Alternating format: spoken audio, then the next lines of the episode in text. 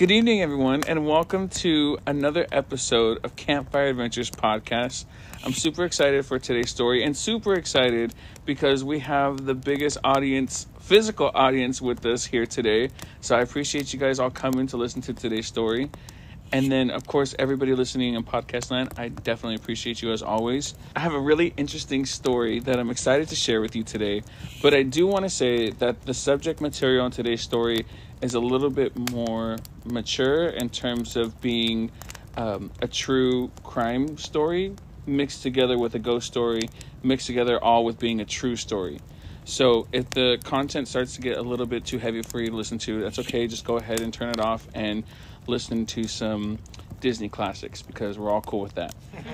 um, but without further ado, let's get into today's story.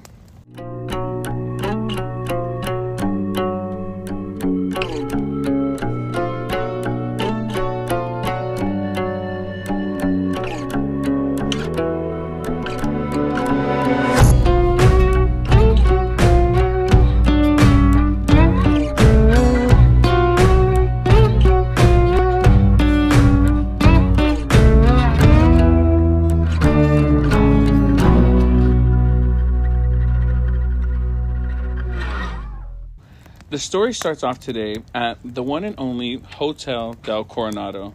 Now, this hotel, this luxurious, beautiful resort, opened up in 1888, and at the time, it was known as the world's largest resort.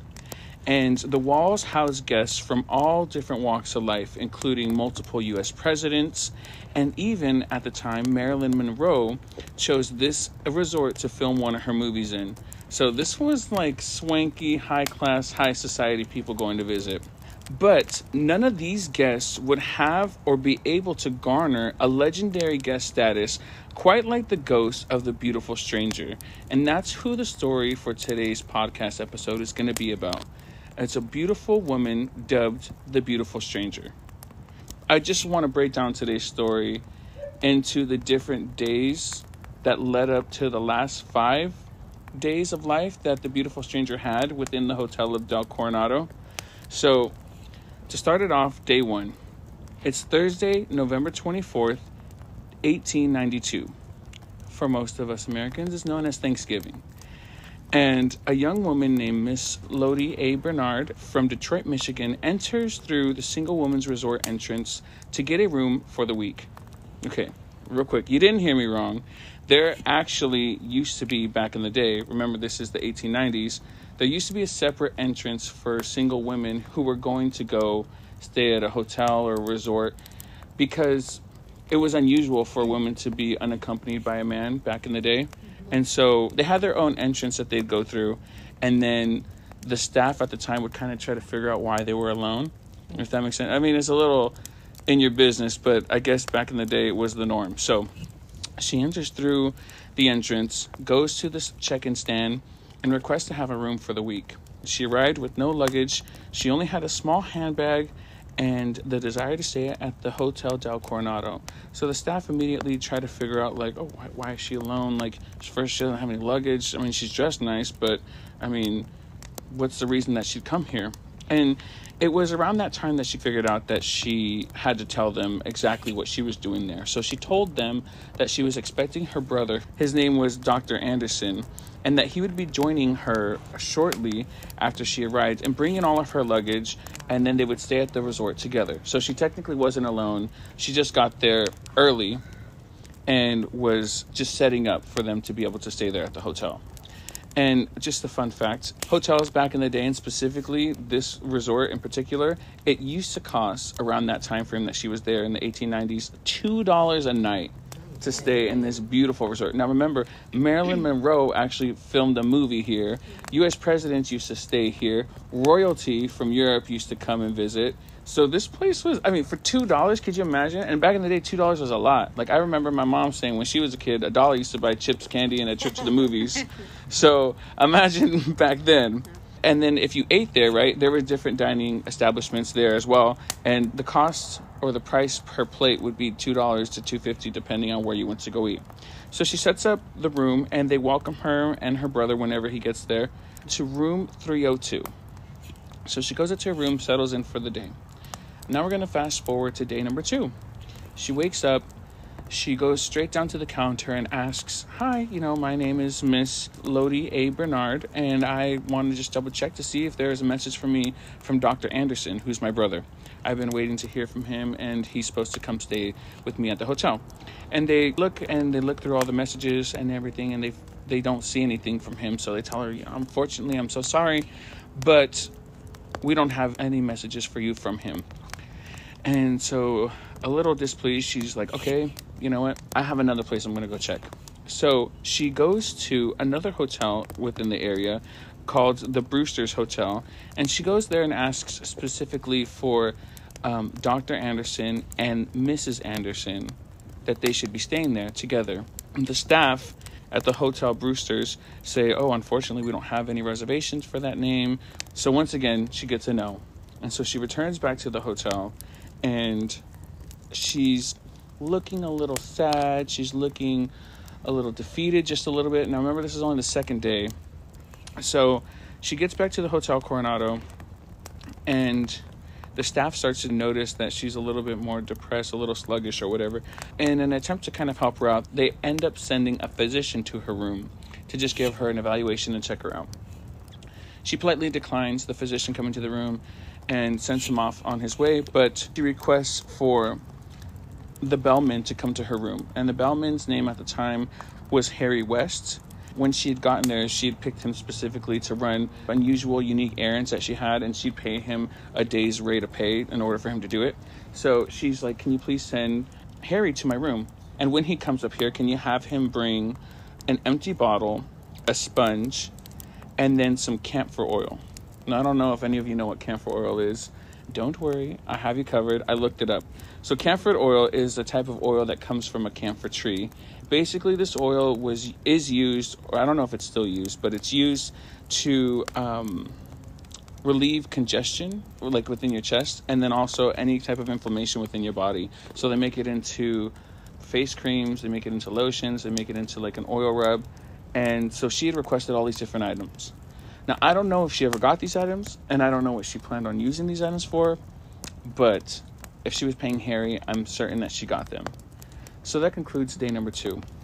Now, day number three and day number four, it gets mixed up with the information that was expressed within her story. Remember, we're calling her the beautiful stranger, and now she's known as Miss Lottie A. Bernard, right? So she's staying at the hotel, and during her stay there, she gets really familiar with the housekeeper. And the housekeeper comes and visits her every single day checks on her. And I'm going to say it was around day three and day four, just because I feel like at that time she probably felt more comfortable with the staff coming in and out of her room. So the housekeeper comes to the room and she starts to just ask her a little bit like, hey, are you okay? You seem like, you know, you're sad. You seem like you're not happy. I know you're waiting for your brother. We haven't heard from him yet. Is everything all right with you? And this is when Miss Bernard decides that she's going to confide in the housekeeper because she trusts her. So she tells her, like, look, you know, honestly, I have stomach cancer. And she's like, and I, I need my brother here. He's the doctor. I'm going to hopefully get some type of treatment. And that's why I'm a little bit more sluggish. And, and like, I appreciate you noticing, but this is why it's because I'm sick. And she's like, oh, okay, well, if you need anything, you just let me know, right? Like, I'm here to help you. I'm here to take care of you. And so their relationship continues to grow from there. And it was around, like I said, the day three, day four area when Miss Bernard decides that she wants to take a long, hot bath. And she's like, you know what, I'm, I'm not feeling good.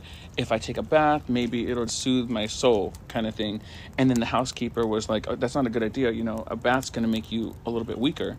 So maybe you shouldn't take it. And yeah, the housekeeper obviously is just looking out for her. Remember, they sent the physician to go check on her as well. So they're all trying to like just make sure this lady's okay. Mrs. Bernard persists and says, yeah, "I really want to take the to bath. So can you just run it for me? And I'm just gonna take it." So without hesitation, she's like, "Okay, if that's what the missus wants, that's what the missus gets." So she runs her a bath, nice hot bath, and Miss Bernard gets in there and takes takes her bath and just is relaxing. It's an hour. Things were kind of quiet and I can only imagine that the housekeeper was, you know, a little nervous that she didn't hear anything from her. But after that hour, Mrs. Bernard comes out of the room and says, Hey, you know, can you do me a favor and send Harry into the bathroom? She's like, I'd like a scalp massage, please. Now, they don't usually do that kind of massage at this hotel. This is a really high end facility and it's beautiful and all, they don't always have like those kind of massages. But she was paying Harry a day's wage, so I guess they just figured, yeah, he'll do it. So he walks into her bathroom, and it's reported that he immediately felt uneasy. He felt like the vibe and the atmosphere was kind of gloomy. She looked really nervous and uneasy. So he was concerned. And she just told him, like, hey, you know, I just need a scalp massage so I can relax and it'll help me feel better. So he starts to, like, work in and give her massage on her head. And I guess he had noticed that her hair was, like, drenched in water. And so he felt like she had made an attempt to take her life by placing herself underwater for a long period of time. Now, he wasn't sure, right? But he just had a feeling because she had not been feeling well. She was super quiet for an hour, according to the housekeeper. And then he gets in there, and the atmosphere is completely like still. Like, I'm sure you can cut the air with a knife. That's how like stiff it was. And she was nervous. And then her hair was just drenched in water. Now, I don't know if I believe this one completely, but this is a story that was expressed in the Union Tribune at the time and a lot of different media outlets. So it's one of the stories. So I wanted to make sure that I told you it within my podcast. So we're going to continue. And her relationship with the housekeeper only continued to develop. That was when she decided that she would tell the housekeeper that not only did she have stomach cancer, but she also had heart disease.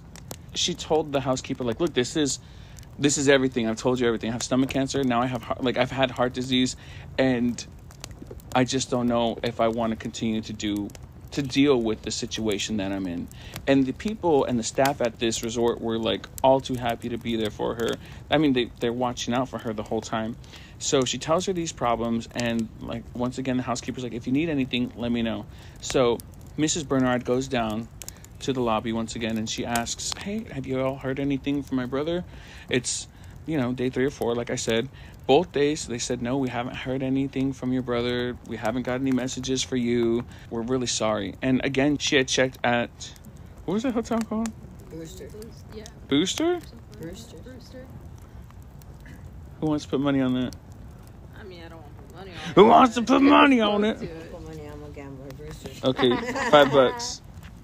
I, damn it, Bruce. We didn't shake on it. Yeah. Shake. So she also goes to Brewster's Hotel again to double check just to see, and there was no reservations for Dr. Anderson or the missus. And so she's just she's just down. And she was quoted as saying like, Oh gosh, now no one's gonna come like no one's gonna come see me. You know, it's just very melancholy, this whole feel with what's going on with, you know, poor Mrs. Bernard. During her stay at the hotel, a lot of like we said her brother wasn't reaching out to her. She couldn't find any information on him. But she did reach out to a man named gl allen and he was in and from hamburg iowa. And she had asked him hey you know can i have $25 but she didn't receive an immediate message from him. This along with not hearing from her brother only further helped her feel unwanted.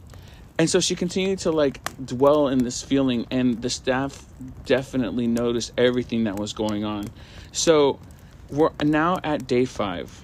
Now remember what i said earlier that this story is going to follow the five days of her life that lasted throughout the hotel del coronado. So day five she goes downstairs and lo and behold what is she going to ask? She's going to ask if her brother dr anderson ever reached out to her while she was at the hotel. And of course, the hotel had to unfortunately tell her, We're so sorry, we don't have any messages from you. And I'm sure she double checked to see if GL Allen had reached out to her about the $25. But of course, no. So it was this day that it was reported that she went out into the city and she bought an American Bulldog brand .44 revolver. She returned back to the hotel. Now, this is the part where I want you all to, if it's going to get too heavy for you, go ahead and put on that Disney music. It's cool. But we're going to talk a little bit about life and death here. And, and if it's a little too much, I want to make sure that you feel comfortable. So she bought the revolver, returned back to the hotel. She dressed in all black. She had a black dress on, black lace over her face, day turned to night, and the staff noticed that this woman had walked outside of the hotel towards the back area, towards the beach, in this black dress with this black lace over her face. And they pieced it together where they thought, hey, wait a second, that kind of looks like, is that, you know, Mrs. Bernard? And they thought they saw her. But this night wasn't like any other night. It was dark, stormy, wind blowing left and right, rain falling down. Like this weather, on top of being left alone, didn't do anything special for Miss Bernard. So it's reported that she went out that night, took this gun, and decided she would take her life. But a shot in the dark in the storm went unheard, and no one went to go find Mrs. Bernard. Nobody knew that she stayed out there all night. And it wasn't until the morning when an electrician for the hotel actually wandered the premises doing his job and came across the body. It's unfortunate and it's really sad. And all the staff was just in disbelief at this young, beautiful woman who's only 24 years old, actually, that her life had been taken early. But to their knowledge, I mean, she was going through a lot of stuff. She had stomach cancer, she had heart failure, and she had already expressed to the housekeeper that it was just hard for her to keep going on. And then on top of that, she was waiting for Dr. Anderson to reach out to her, GL Allen to reach out to her for money. Maybe she needed some money. So the only thing they can do at that point was to notify the police. They reached out to Deputy Coroner Stetson, and he had ruled the death a suicide. They had taken the body quickly. It was super early in the morning when the electrician found her. So they quickly took the body to Johnson and Company's undertaking rooms in San Diego. Because of the rain, it washed away any remnants of what would be there because of what had happened to her, you know. So there was no blood, sand was put back to where it was supposed to be. It's like it was a storm just happened and brushed everything away. So her body was taken, like I said, to Johnson and Company's undertaking rooms. And the police decided that they were going to search her room to see if they can find anything to help lead to a resolve of what happened, like if it really was a suicide, if it was a homicide. And so when they got into the room, they found pills. But these pills were for malaria. So they don't think that this had anything to do with the decision that she had made. And as they look through the room, they're, they're looking for any clue, any evidence that can help. But the only thing they found was evidence that she had burned every single piece of paper, every telegram that she got, anything she wrote on, she burned it all. And they only found one envelope and one letter with scribbled gibberish on it. And I actually have everything that was written on there. On the outside of the envelope, it said Miss Lottie Anderson Bernard. And then the letter reads Coronado, Lillian Russell, and I don't know any such man. So this is all gibberish to the cops. They're like, well, how are we supposed to piece together this story? How are we supposed to figure out why she did what she did? They only found malaria pills and this letter. So they're kind of stuck because they don't have anywhere to go with that. And then they found her purse, and the only thing they found in her purse was like just a little bit more than twenty dollars, which, as we know at the time, is a lot of money. I mean, that can get you a good amount of time at this hotel and some dinner. So she had twenty dollars, but she also reached out to G.L. Allen, right, for the twenty-five dollars. So I'm not sure if the police know that at this time, but that's just something to keep in consideration while we keep going on with this story. So police decide that the best way to handle this case is to just look up the previous address for Lottie A. Bernard, right? That just makes sense. So when they look up the name, they find the address, and when they go to the address, they find out that there is in fact a Lottie A. Bernard, but this Lottie A. Bernard is alive and well. They're like, wait a second. Then who is this? And that's how she was dubbed the beautiful stranger because they didn't know who she was. The drawing board was once again cleared. Like the letters didn't help, her purse contact didn't help, her name was fake. So they weren't sure what to do. They were kind of stumped. So back to square one, they decided to get a sketch artist to come composite a drawing of her face. And then they put it out in the local newspaper with the description of her height, any type of mole she had on her, different things that can help anybody identify this person.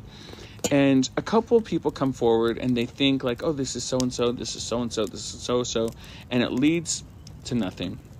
But At the same time that that's happening, the police reached out to G.L. Allen and he said, I do know of a Dr. Anderson, but I do not know who his wife is. And he did say that he had sent some money to Lottie A. Bernard, but it was for charity, so he didn't know what the money was going to. So, in addition to this happening, there was also a report of a missing maid named Kate Logan. Mr. Grant, who had hired this maid, Kate Logan, had apparently had this maid who needed to go get some documents signed in San Diego. And she had told him, like, I should be back around Thanksgiving. I'm just going to go there, get this paperwork signed, and then I'm going to come back and everything will be fine. So he said, Yeah, sure, go ahead. But Thanksgiving came, and then Thanksgiving passed. And after Mr. Grant started seeing stories of this missing person, Mrs. Bernard, and then he saw the composite drawing, he decided that maybe I should say that Kate Logan is missing and just, you know, just to put it out there so people are looking for her too. So, with all this new information, with G.L. Allen finally getting back to the police, with Mr. Grant bringing up the missing maid that has been gone since before Thanksgiving, with all this happening, the Undertaker, who actually had the beautiful stranger's body, had just embalmed the body and then put it up for display in the window of, I guess, his embalming shop. I don't know what you'd call that, but he put the body on display just to help anybody to like look at it and then help identify it. So the police are taking all these different tips under consideration. They're talking to G.L. Allen, they're talking to Mr. Grant, they're trying to figure out what's going on. They have the body on display, and police decided that they were going to look into the report of the missing Kate Logan. And they were able to obtain her belongings because Mr. Grant was working with the police in order to find his missing maid. And they were given a trunk full of her stuff. And within the stuff that they found, they found a marriage certificate for Miss Logan for her and her husband named Thomas E. Morgan, whose bride was named Katie F. Farmer. And they both were from, I don't know if you'd guess it, but Hamburg, Iowa. Which, if you remember, Yep. that's where G.L. Allen is from. So let me tell you, when I was like reading all this stuff and piecing all this information together, I was like, this isn't going to make sense. That's not going to make sense. This isn't going to make sense. But this is where it all starts to make sense. and it gets crazy because we're only talking about the true story part of this right now, like the living and afterlife part. We haven't even got to the campfire creepy part of it yet. So Kate Logan was actually Miss Kate Morgan and was estranged from her husband Thomas and actually started up a relationship with Thomas's stepbrother, G.L. Allen. G.L. Allen was a gambler and together with Kate, they would scam rich men out of their money. So, she was estranged from Thomas, was dating his stepbrother, and now they're in this relationship where they go hustling rich people out of their money. And they travel from town to town. And the bit would go like this. So Miss Kate Morgan would go and seduce one of the rich men at some hotel or wherever they'd stop, one of their stopping points, and get them interested in to be around her and want to take a relationship to the next level. And to seal the deal, she'd tell them, well, in order to be with me, you have to beat my brother in a, a hand of cards. And so, I mean, obviously they want to be with her, young, beautiful woman. So they decide that they're going to play that hand of cards. And they would always lose because G.L. Allen was actually really good at cards. So they'd take the money and they'd run and just perform the scam over and over and over. So while they were going along performing these scams, they ended up getting to Orange City in California. Now, I'm from California. I was like, Orange City? Are they talking about Orange County? But there's actually an Orange City in Orange County. So, just a fun fact that I realized because I thought, I, I was like, what, what, how truthful are these articles? But yes, Orange City in Orange County. And so they had gotten there, and GL and Kate had gotten into a disagreement. This is where Kate decided that she was going to leave. She was like, I'm done with this. We're, you know, like, let's stop it. I, I want to stop. And, and he didn't want to stop. So she had left left all her luggage. This is why she didn't have luggage, right? Oh. She left all her luggage with him, got off whatever train or wherever, however they were getting around town, and ended up in San Diego outside the Hotel Del Coronado. That's how she arrived there with no luggage and only her purse. And that's why she said that her brother was going to come meet her there mm-hmm. later because she believed that he would eventually come find her, Right. right? It was actually theorized that she was never even suffering from stomach cancer and that she didn't have heart failure, but that she was actually pregnant with a child. And that's why she was all torn up inside because I think she decided at that point, I don't know specifically, but if I was her, you know, like, do I run these scams with the father of my child? Or even if he is the father of her child, but then again, she's estranged from her real husband, Thomas. So it would make sense that it's G.L. Allen's child if allegedly there was a child. But that could be where that disagreement came from. And now she's at the Hotel Del Coronado. After all this information had come up, after the body was displayed in the window, the police were able to finally identify the beautiful stranger as Kate Morgan. And honestly, I think at this point, what the police just wanted to do was give her proper burial. So they tried to reach out to different family members. No one was getting back. I think they again had reached out to G. Allen and heard nothing, and from Thomas and heard nothing. And it wasn't until they heard something from her grandfather, who said, you know, just please bury her and then send me the final note, just so I know for sure that she was, you know, put to rest. Kate's final resting place is Mount Hope Cemetery in San Diego. And it's reported that at the funeral, no family or friends attended at all. And actually, it was just a couple local women who went to the funeral. Nobody followed anything, you know, when they bring the body in a carriage or whatever. There was nothing. And so it's kind of really sad, but it also kind of comes to full circle with her never having anybody there, especially within the last couple of days of her life and now at her funeral, right? But that's not the last time that you're going to hear about Kate Morgan. Okay, yes, if you figured it out, if you followed along this whole time, the beautiful stranger is Kate Morgan. And Kate Morgan, her spirit still remains at the Hotel del Coronado. She is one of the most famous guests to be at the hotel and to stay at the hotel. Like people legit travel around the world in order to stay in her room. Her room's on reserve way throughout the year. She was staying in room 302 at the time back in 1892, and now today that room is now known as room 3327. So you can go to the hotel, you can stay in her room, and you might be able to even see her spirit. People have reported sightings of her spirit.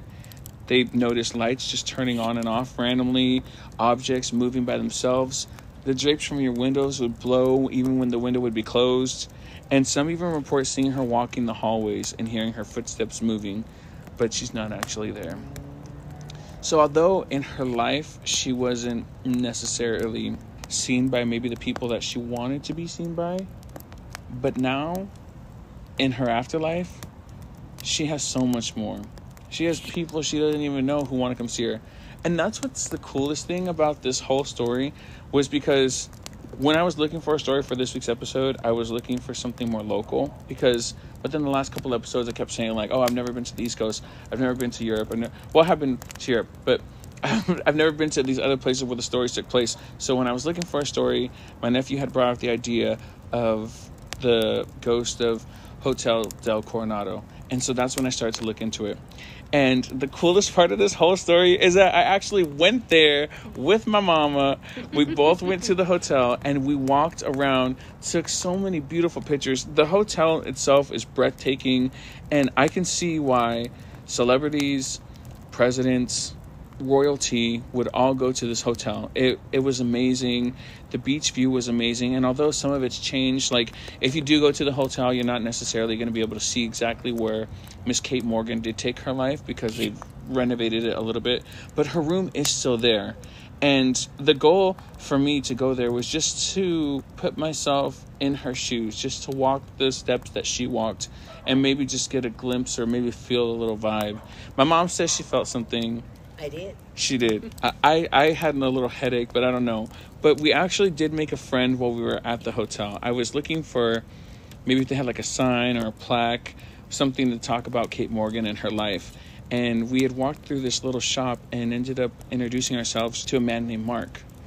And he had just a plethora of knowledge talking about Kate Morgan, about her life, about about the spirits of the hotel, it was really interesting because although we were talking about Kate Morgan, he believes that she's not the only ghost. Although she's the most famous ghost from this hotel, this hotel was built in the 1800s, 1888 to be exact. There's bound to be multiple spirits. And he says that if you work at the hotel, you'll in fact feel the spirits, see the spirits, hear the spirits. He himself said a spirit actually was like pushing him, like, you know, gently push, pressing against his back, pushing him forward to walk. And then once he got to the end of where he was walking, he said he just felt a burning sensation within the area where he felt the pressure being applied to his back. And then later on, when he got home and checked things out, there was no imprint or no nothing. And he was saying that a lot of new people who come to the hotel to work there, they're like, yeah, sure, whatever. Like, I don't believe in ghosts. I don't think they're real. And then it only takes just a, a matter of time before they're spouting the same story that the Hotel del Coronado, you're never ever really alone. So it's pretty cool because we got to go there. We got to meet him. He had tons of great knowledge. We took a picture with their mannequin of who Kate Morgan was. And I actually bought something, which is cool. So I'm going to show you all real quick so you can see it. But they do have a book called The Beautiful Stranger. And it's all about Kate Morgan. And it's documents her life and her time at the hotel. And so I had just bought a postcard with a drawing that they have of her and, and, what her spirit would look like in a black dress with a black veil over her face, standing outside the beach, and I, it was just amazing. It was just really cool. This that made this whole episode that much more fun was to be able to go there and experience that. And continuing with Mark said, it might not have been a suicide that had been the fate of Kate. That maybe somebody didn't want her alive anymore and I actually continue to look into the story of Kate Morgan. There's another theory of what happened to her that she was ultimately murdered by her husband because after an investigation took place almost 100 years later, remember when the first investigation took place, it was in the late 1890s. A lot of the ways that they can test for different types of evidence or the way they looked at different things are different than how they are today. Mm. Almost 100 years later, they went back into the case and they were able to see the way that the bullet impacted Kate Morgan almost seemed more like it couldn't have been a self-inflicted wound, but maybe more of somebody else pulling the trigger instead of her. So they believe that it could have been her husband, Thomas E. Morgan. So that's a theory that Mark had had, and then to find even more fruition to that theory, it just it makes it that much more of an interesting story. So at the end of the day, Kate Morgan may have not been wanted by the people that she wanted, but to me, and hopefully to all of you and everybody else out there, we want to go see her. We want to just get a little glimpse of her, even stay in her room. If I could book the hotel room, I would book the hotel room. And I guess you could if you have the money. I don't have the money to stay currently at the Hotel del Coronado, but Mark did recommend if you ever do want to stay a night at the Hotel del Coronado, Maybe stay there in the winter time, just because it's a little bit cheaper because it's off season, but still really pretty. So that's the story of our beautiful stranger, Miss Kate Morgan, and I hope you enjoyed it. It was really interesting. This was a true crime mixed with the ghostly aftermath story that all was globbed up into this true campfire adventure podcast episode. And I really hope that you guys had fun listening to it, and I hope that you get a chance to go visit the Hotel del Coronado because it's super beautiful and there's a lot of history all involved there. And visit Mark in the gift shop. Yeah, he was really cool. Mark was awesome. Tons of information, super funny guy, and he even took pictures of us with the with the mannequin. So I really appreciate it. And if you're listening, shout out to Mark for being so cool. I appreciate you. And um, I appreciate all of you guys listening. So thank you. And that wraps up another episode of Campfire Adventures podcast. I hope you guys enjoyed listening. I really appreciate you. Don't forget, this episode will have tons of pictures because I actually went there. I have the postcard that I bought from the gift shop. I have tons of different pictures, tons of articles, newspaper clippings. This episode is going to have tons of pictures and information on the website. So, www.campfireadventurespodcast.com. And then like and follow us on social media Facebook, Instagram at Campfire Adventures. And we also are on all podcast streaming platforms. Uh, specifically, shout out to Spotify, Apple Podcasts, Google Podcasts. And yeah, have a great night. Enjoy the fire sounds. Enjoy all the outdoor sounds that you hear. And again, I appreciate you and I hope you enjoy this story. Bye.